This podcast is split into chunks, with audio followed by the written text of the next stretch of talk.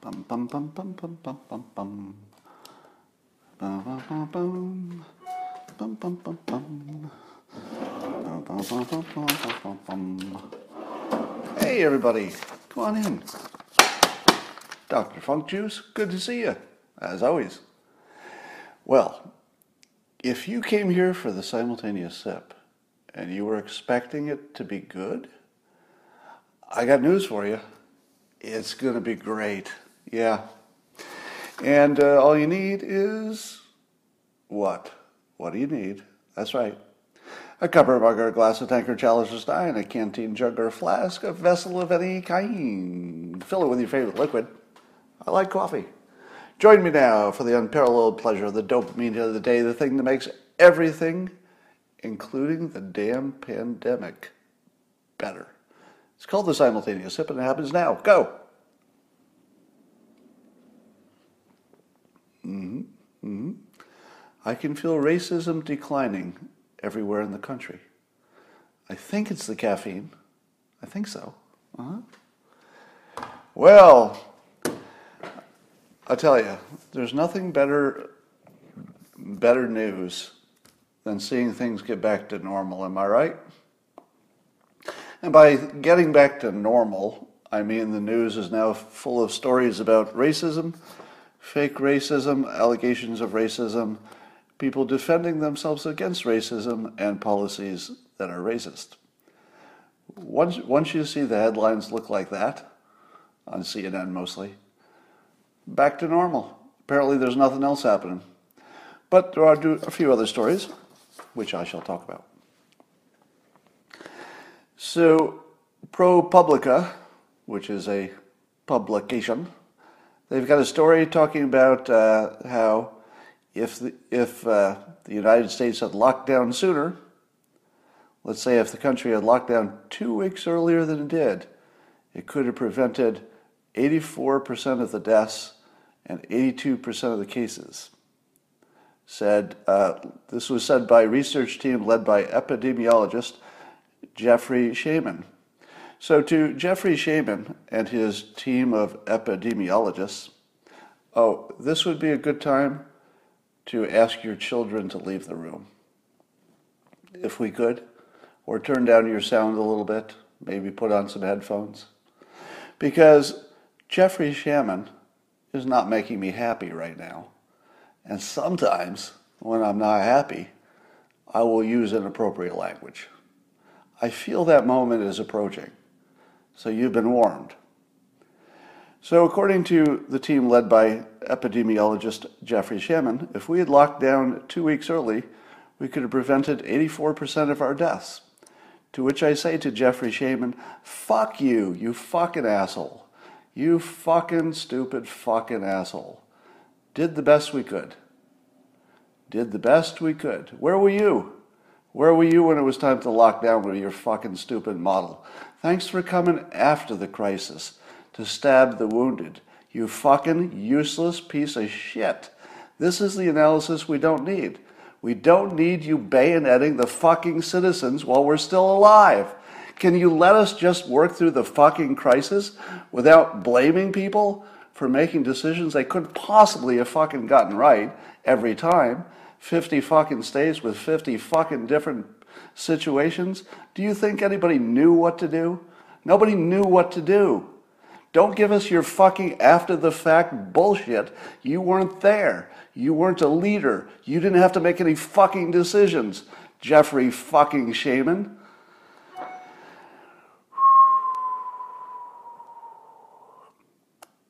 In other news, uh, a separate um, a separate analysis has shown that, uh, let's see, I thought I wrote that down. In a separate analysis, uh, oh, okay, yeah, there's another analysis that uh, the there, there's another model too that says that if uh, if New York had shut down sooner, blah blah blah blah, I'll tell you, I don't have any patience for the, for the, the 2020 hindsight. Those are the biggest useless motherfucking pieces of shit in this country. Any anybody who's here just to stab the stab the people who you know did the best they could. Right? There wasn't anybody on the other side. Right? The, the, everybody in the United States was trying the best they could. That's it. We did the best we could. Anyway. So apparently, Sweden has uh, taken the throne for the most deaths per thousand. We don't know if that'll last, and obviously, that's just a recent number. Uh, if you look historically, they were not number one. But now they're up to Sweden has a little over six deaths per million inhabitants, inhabitants per day, on a rolling seven day average. Now, who knows if you know that keeps keeps changing. I would say that almost all of our data about coronavirus is sort of not credible. So I wouldn't take any of it too seriously. But it does tell you that uh, leadership doesn't matter. I keep saying that. That when this is all done, the countries are going to be sufficiently different. You know, there's enough different going on in each country that I don't know if we'll ever know what made a difference. I really don't because I, there's, there's this one fact I just can't get out of my head that I heard this one epidemiologist expert talk about. And he said that we don't know why viruses ever burn out. to which I said, What? really? We don't know the most basic thing, which is why any virus ever burns out? Now, I think it's probably a combination of smaller, smaller things, right? You get a little bit of herd immunity, but that's not the whole answer. Maybe there's something about the temperature, the weather, people change behavior, something. Maybe the, the virus mutates. Maybe there's something about some individuals who are more susceptible, and once you've gotten all of those, that's effectively herd instinct because the other ones weren't going to get it anyway. It's some kind of mysterious soup. But the fact that we've gone this far into it, and we don't know even what's, what stops the virus is just mind boggling to me. Let's talk about the printing all the money. So I have a little rule, sort of a rule of thumb, which is, and I think you'll agree with this, it's probably not 100% effective, but it's pretty darn, pretty darn reliable. And it goes like this. If somebody can't explain something to you simply, it's because they don't understand it. So you'll see, you'll see that rule works pretty effectively. If you cannot simplify your argument to the point where I can understand it, it's because you don't understand it. Because I can certainly, I'm capable of understanding a simplification, but if you're not capable of making one, it means probably you don't understand your topic. Here's the perfect example. When everybody's talking about the money supply, and I would ask the question you've, you've been hearing me asking now for a few months what's the downside of just printing trillions of dollars. And your brain immediately says, well, obviously the downside is, and then you can't finish the sentence. Because you say, uh, because we owe too much money. And then I say, well, we're not, we're just printing it. We're not borrowing it, we're just printing it digitally, but we're printing it. And then you say, well, inflation. And then I say, uh, can't have inflation because demand is too low. The economy got whacked too hard. Nobody's going to raise their prices. They might lower them to get some more demand, but it's going to be a long time before they raises any prices. And then you say, yeah, yeah, yeah, it's okay for now, but when the economy gets back on its feet, then there's too much money sloshing around. So it's a problem for later, and it's very quantitative. I mean, you could really, you could just measure it. It's like this much extra money, economy gets up to speed, that, that much extra money causes all the inflation. Pretty, pretty objective, wouldn't you say? So let me see if I can explain it as somebody did uh, today to me on uh, the locals platform. It was the best explanation I've seen. It goes like this that the economy could be thought of as the money supply, literally how many dollars there are, multiplied times something economists call velocity. Now, in, in economic terms, velocity is just how quickly the dollar is going through the economy.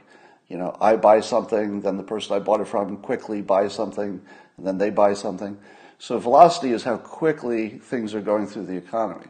So if you've got a high speed, and you've also got a lot of dollars, you got a big economy because lots of dollars times lots of speed is a big number. So taking those two variables, simplifying it to just how much there is and how much is moving, you can change one of them as long as the other one is somewhat compensating. So you can add lots of dollars so long as the velocity goes down or stays the same. So would the velocity go up? And here, here was an insight that somebody made, and I thought, that's pretty good, because there's a big unexplained part of this where my, my brain can't quite figure out what's going to happen a few years down the road. And I'm, I'm not sure anybody can, actually. And, and it goes like this that all of that extra money, if it stayed in circulation, at the same time the extra activity created the velocity to be higher, you would get, you would get uh, inflation. But rich people don't necessarily circulate their money. Sometimes they just sit on it. So we have enough rich people, they could actually just absorb the extra cash and just take it out of the velocity equation because they don't have to spend it. They have what they need. So the weird thing about this um, this economic hit is that it hit half of the country. I'm just you know throwing out approximate numbers, right? Just making this up. But half of the country got whacked hard. But generally speaking, it was the half of the country that didn't have much money to begin with. It was the, the lower income wage earners. The top half of the country actually got richer. I know. It's not fair, it's not good, whatever. But it is true that a whole bunch of people kept getting paid and didn't have any expenses for a few months. They just got richer. So we've never seen this situation where half the country got richer at exactly the same time half the country lost everything. I mean, when have we seen that?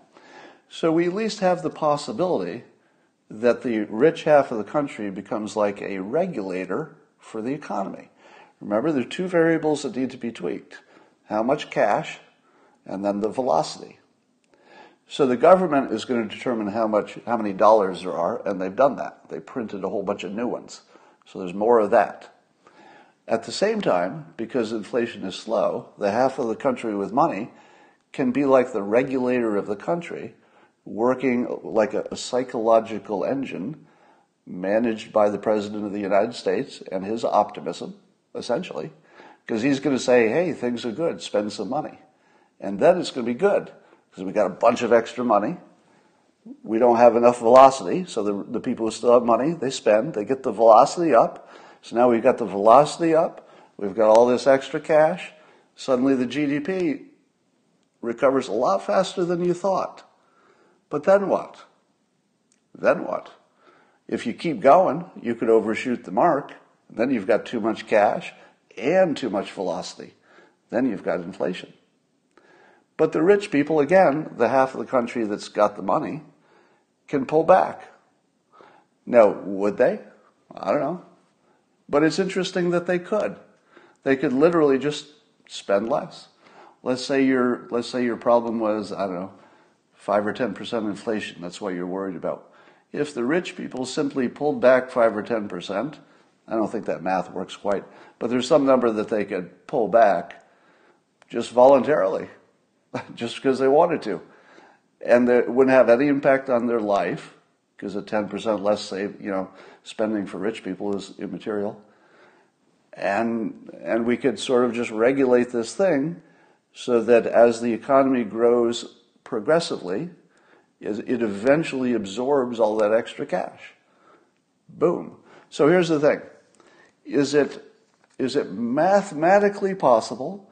Is it physically possible because of the laws of physics, the laws of math, the laws of the land, the way capitalism works, if you take into account all of the forces, can we, can we print trillions of dollars and still come out of this fine?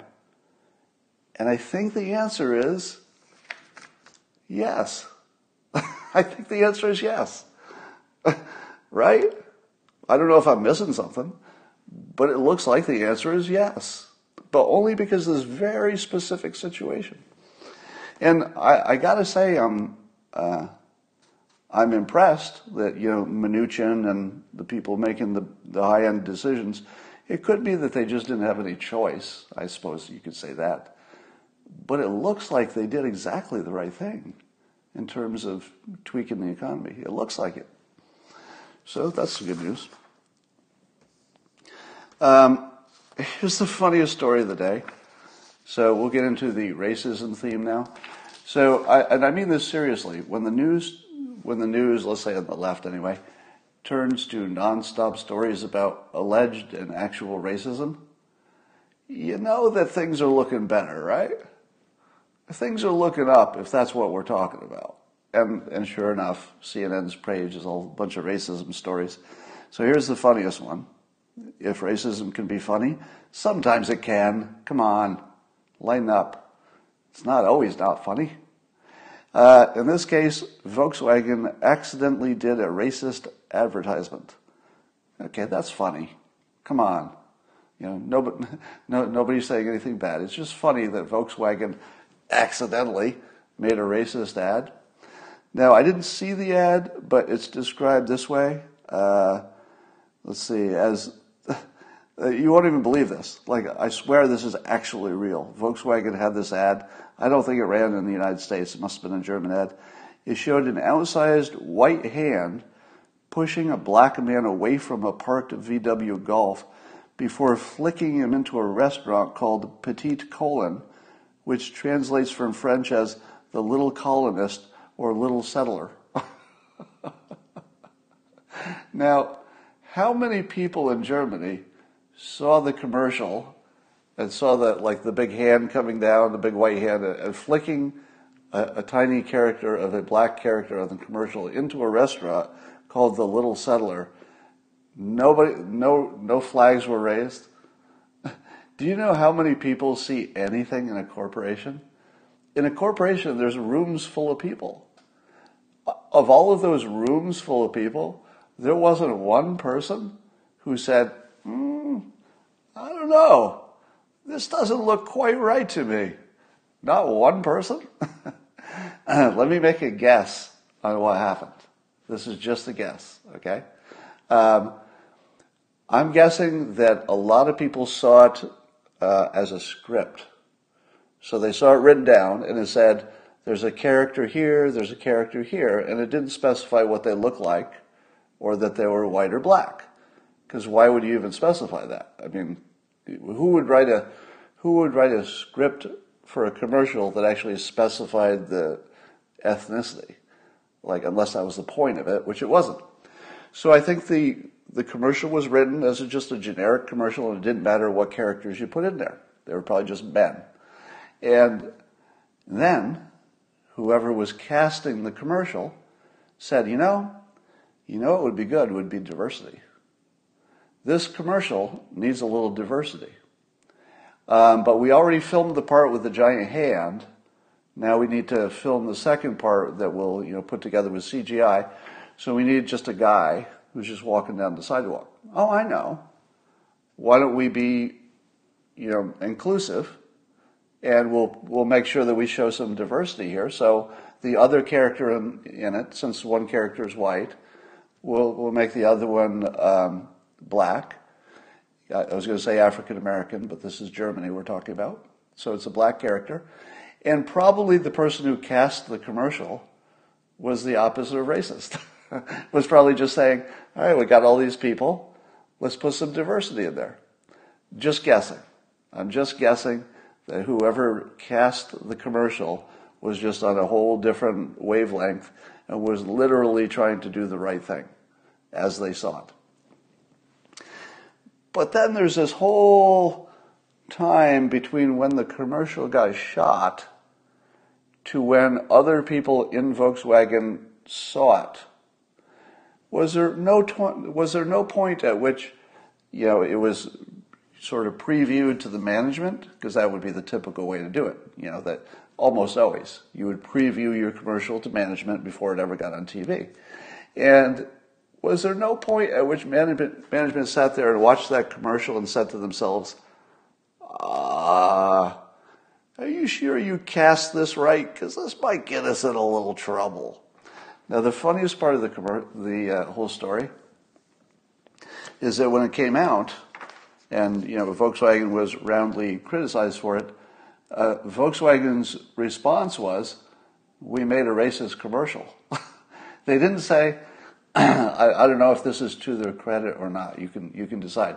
But what they didn't say is, "Oh my God, we didn't mean it that way. It wasn't. It's, you know, it's a complete accident. We we sure hope." You didn't take it that way. We were just trying to put some diversity into it didn't occur to us, but now we see it too. You know, nothing like that.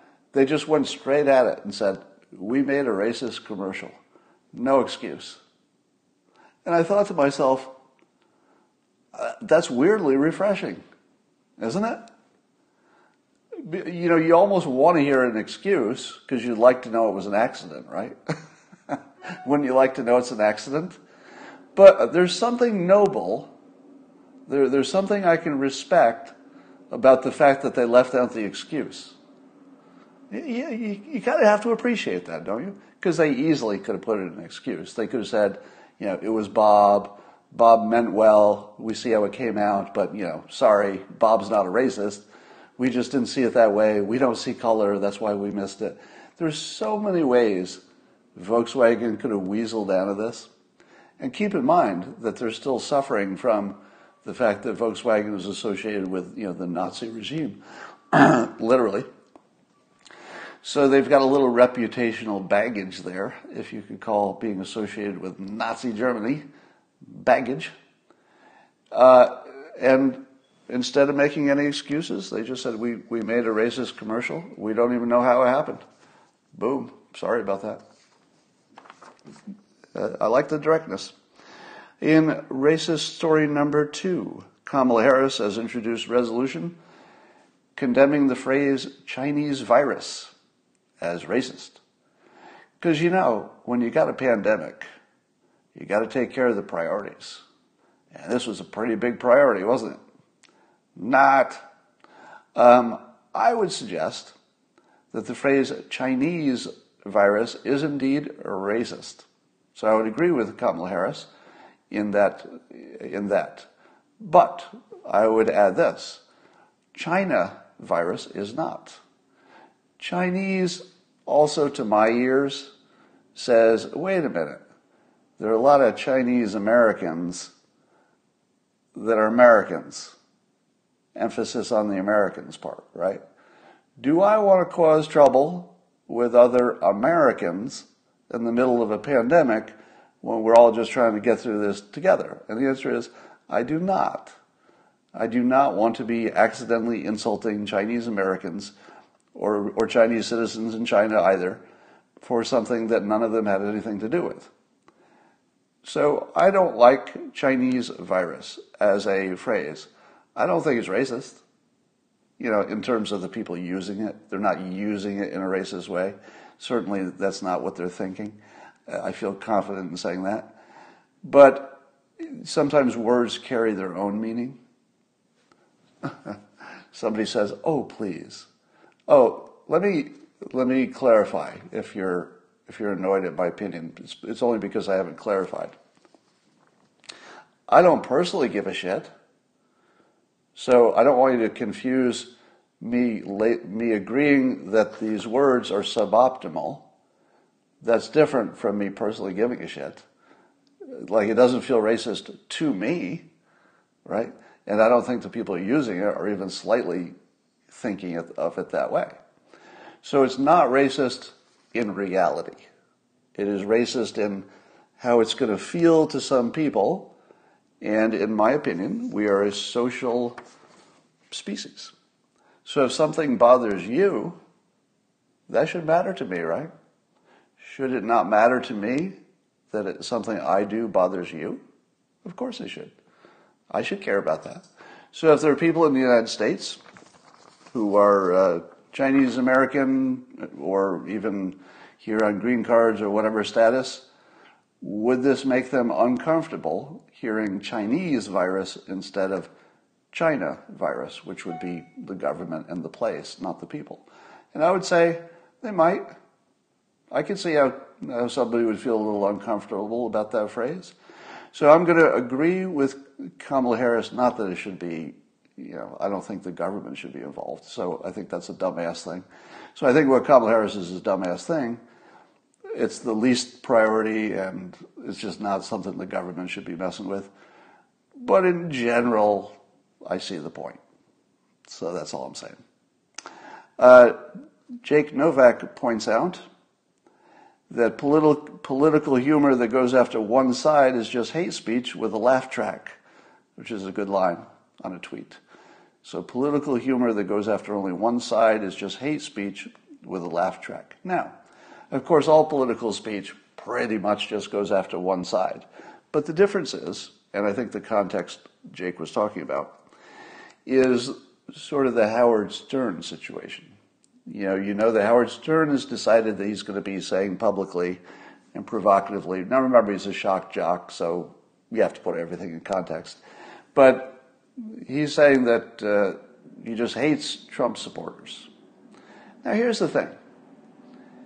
If you say you hate the politics or you hate the, the candidate, that's, that's political. But if you say you hate the voters, what's that? Well, I would suggest it's racist. So I would suggest that Howard Stern, when he says he doesn't like Trump voters, do you think that in his mind, see, we're not mind readers, but so we don't know what he's thinking, but let's just speculate of the possibilities.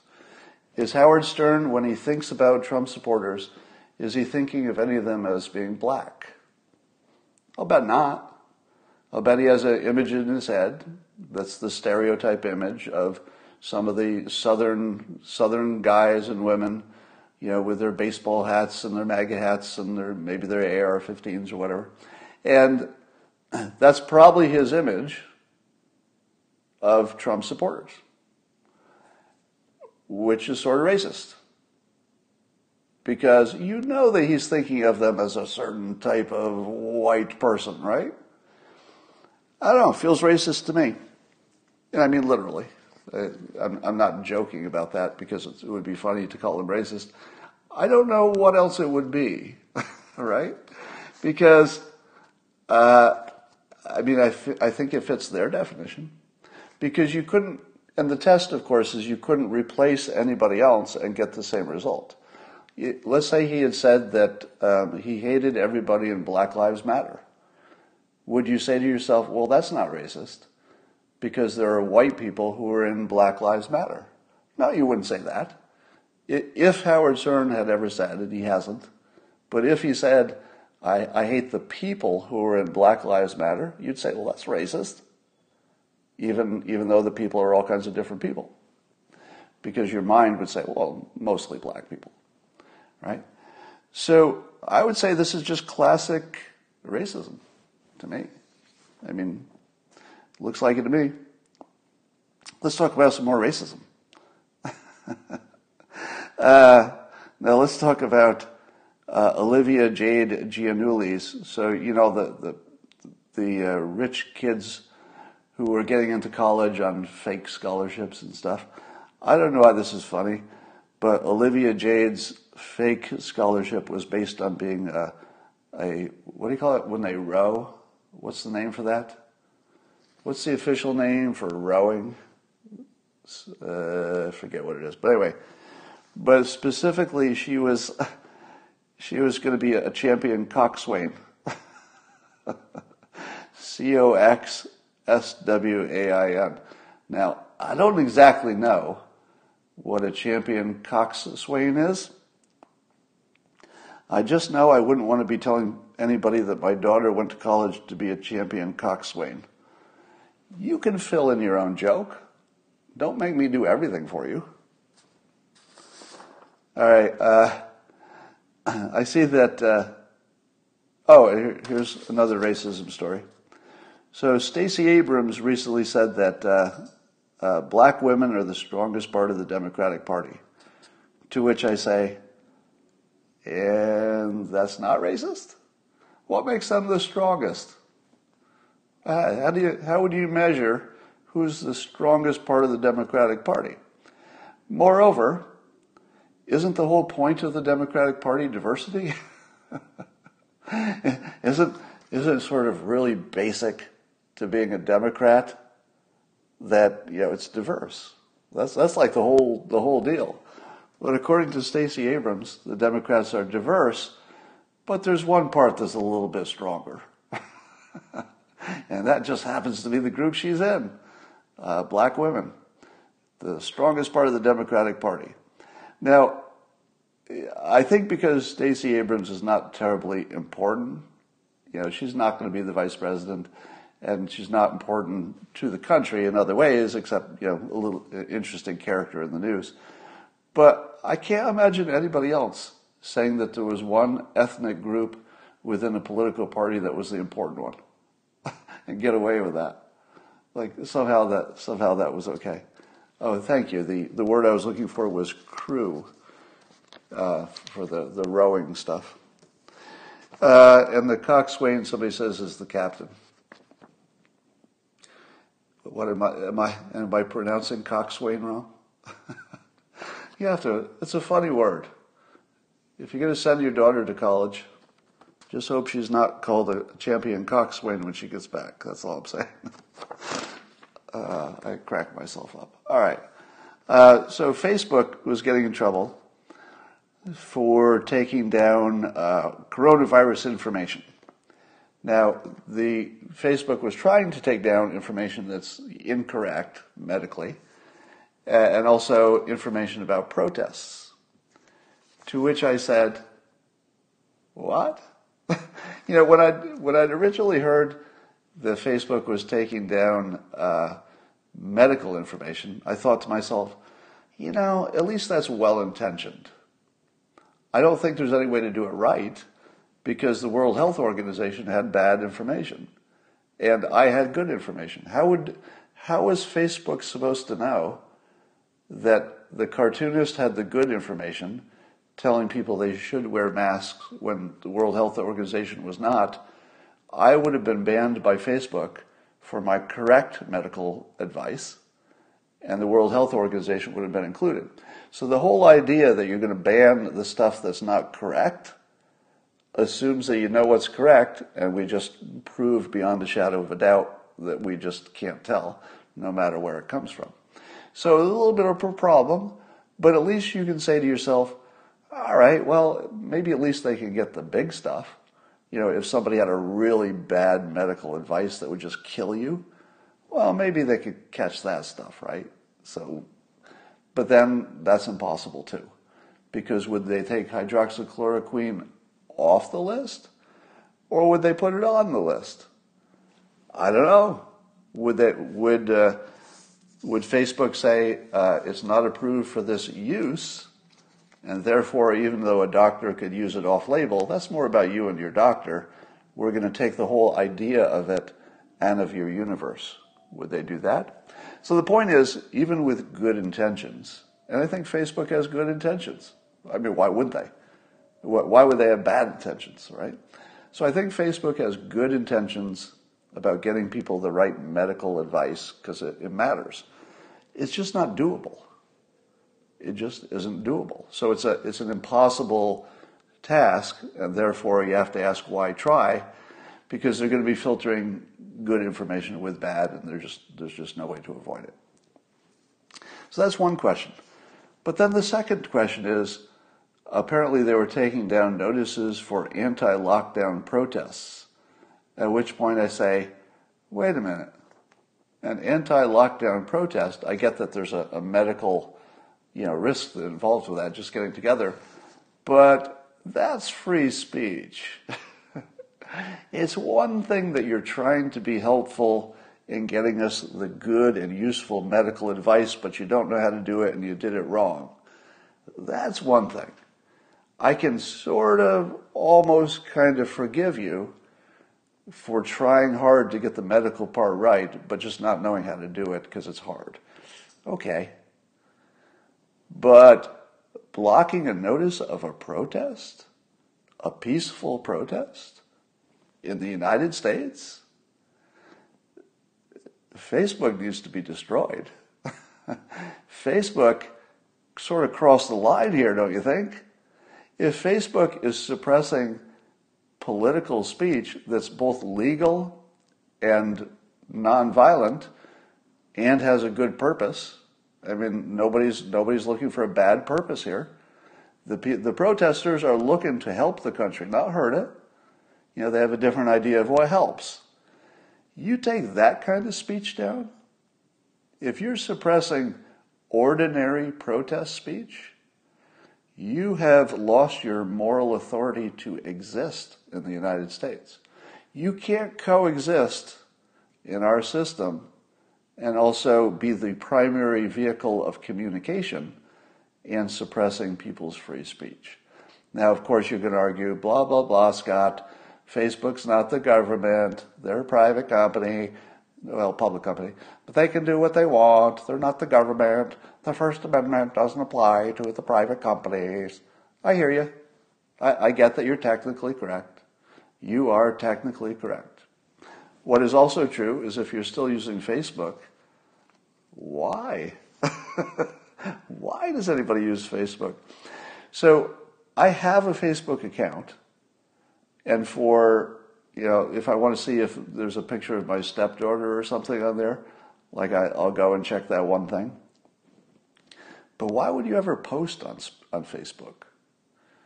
Why would you go there for anything? I actually don't know. Like that's an honest question.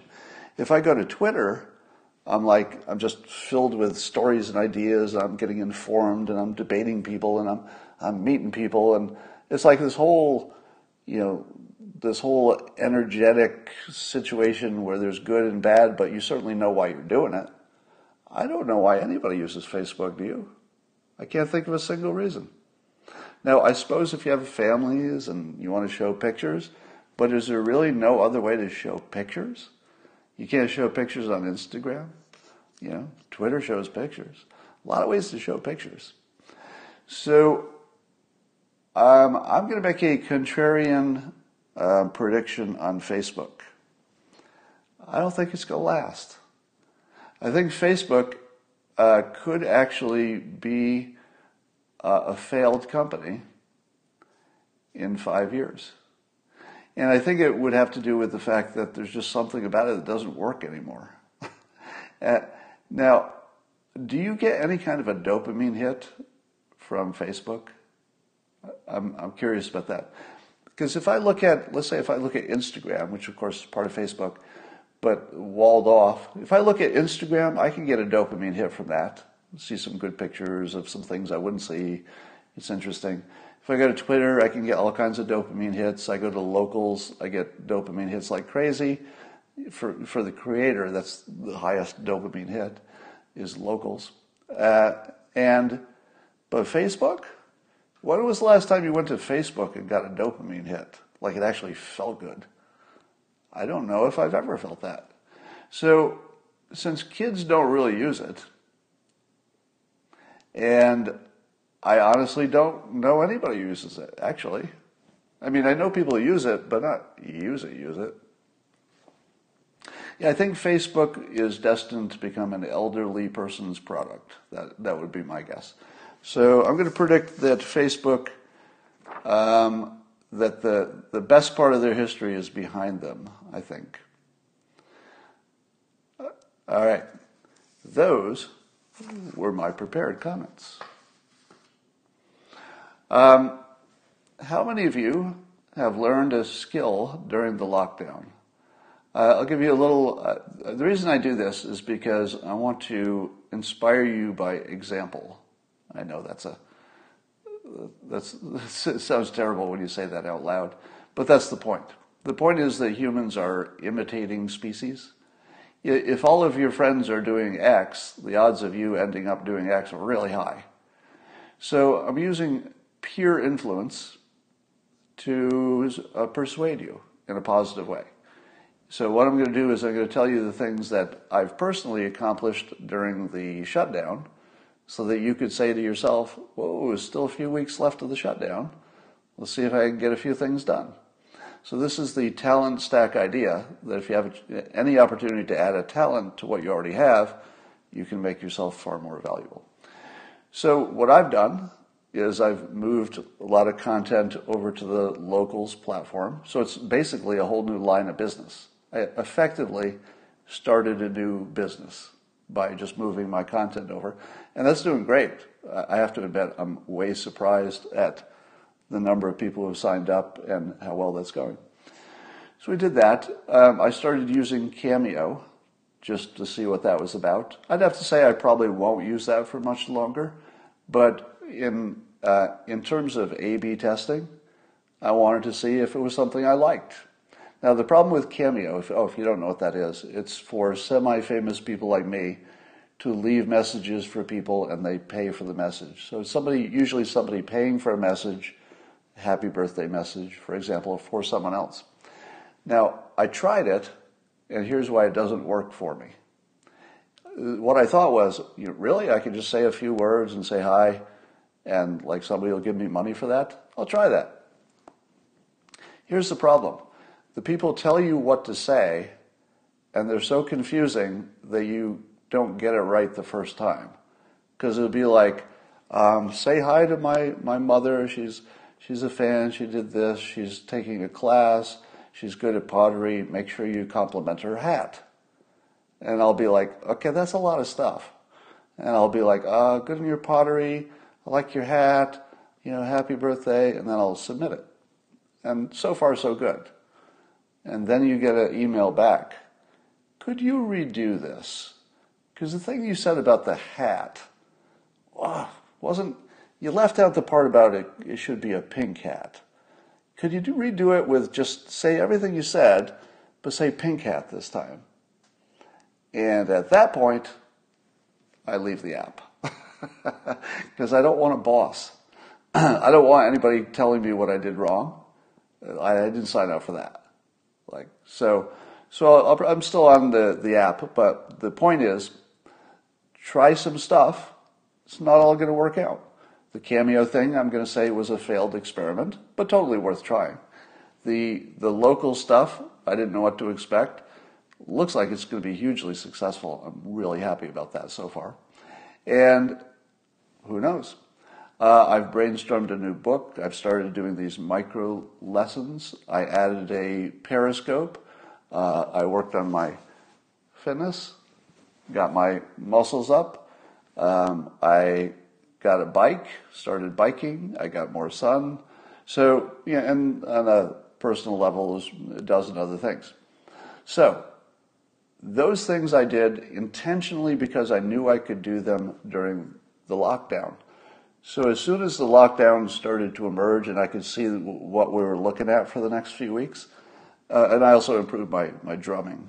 I spent a lot of time doing that. So the point being, think to yourself what you could get done in the next few weeks. You still got a few more weeks where things are not normal and you can pick up a few more skills. Uh, I've tried to to uh, teach a bunch of skills like the, the user interface for reality, etc., that I've been doing on these periscopes, so that you can at least even passively pick up skills. Uh, I'll, say this again because I think I want to just keep saying it forever. But I try to learn things from YouTube, and I'm watching mostly uh, drum lessons. And if I watch a drum teacher talk for five minutes before telling me one useful thing again, I'm going to just like beat myself to death with a drumstick. Please, the people who are making lessons, you know, put the put the homework or the you know the housekeeping in the notes or something. Don't make it the first five minutes of the freaking video, because people are trying to learn. Five minutes is a long time. All right. With that one, with that one change of having lessons start immediately instead of a preamble, you would change education in this country. Do you know how much more I would learn if I didn't have to wait five minutes for the lesson to start? Doesn't matter what the topic is, they all do the same thing. A lot more. All right. Um, Somebody says, I learned DoorDash. I'm looking at your comments about what you've improved. I've improved these skills. You're multi-threading, okay. Uh, oh, somebody's teaching Talent Stack to a group of teen leaders today. That's great. Yeah, Drumeo, I've tried that. Too much introduction stuff. Uh, get to the useful stuff. You're all saying the same thing. You know, what I'd like to see is YouTube videos where you could easily go to the, uh, the starting point. Wouldn't you like to see a YouTube video come up on your screen and then before you hit play, on the left there are a bunch of uh, start times. And you can pick the start time based on the topic. So wouldn't you like that for these videos if you watch them back? So you'd say, oh, it's minute five, boop, and you just hit it and it goes to minute five. That's what you need. Um, somebody's writing a patent right now while listening to me. Good. Um, look at a recipe video. It's horrible. Yes, recipes. I've done that. Try to do a recipe. Oh my God. Here's the app that I would like somebody to invent. Can you do this for me? Maybe it already exists. Actually, if it exists, just tell me what it is. So here's the app. I want an app that does nothing but make it easy to put together three to five second videos really quickly to form a lesson. So let's say I want to teach you how to start your water heater if it went off. So starting your water heater is like several little steps. It's like look at this, find this knob, turn this, you know, push this.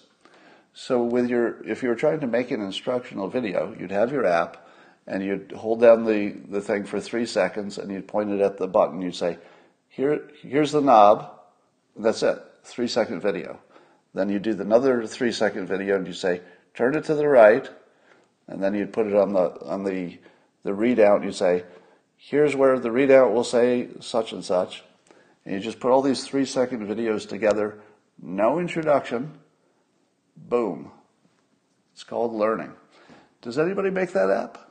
Is there an app that, that is designed to make a quick tutorial on any topic? And I'm talking about something that could be explained in a minute or two. Find that app. I need it. I'm seeing the words Mark Cuban in my feed. I think that's because you're asking about him running for president. Is that why? And I think I saw a news bit go by that said he was not ruling it out. Which, if you have any chance of running for president as a Democrat, why would you rule it out? Why would you rule it out? So, one of the things that makes Mark Cuban smarter than other people is that free money thing. If you're Mark Cuban, would it make sense to rule out running for president if Biden is the presumptive nominee? It doesn't. It does not make sense for him to rule that out. Because even if he's not really thinking about it seriously, you might as well have the country thinking about you seriously, because that could turn into something, even if the only thing it turns into is people listen to him more carefully, because he has lots of good ideas. So if you're listening to Mark Cuban more carefully during the crisis, you're probably doing okay. um, TikTok. Why is everybody mentioning TikTok? Oh, TikTok as a the app that you could make a. Uh, okay, I got it. So TikTok has that quick video thing that you can splice together. Somebody said Instructables, but I don't think Instructables has quite the user interface I just described. I know about Instructables. China has it. Somebody says TikTok lets you do it. Well, uh, you know, that's bad news because do people use TikTok for directions though? Is it actually used for that? I only know it for those dumb little dancing videos. Cuban debated Hannity. Um, you know, I have to watch that. I'd like to see him debate Hannity. We said TikTok for fast learners. Okay, well, all right. All right, that's all I got for now. I will talk to you later today. Um, for the people on locals, I've got a little uh, lesson for them. They know what it is, and they're going to like it a lot. Could change your life. I'll talk to you later.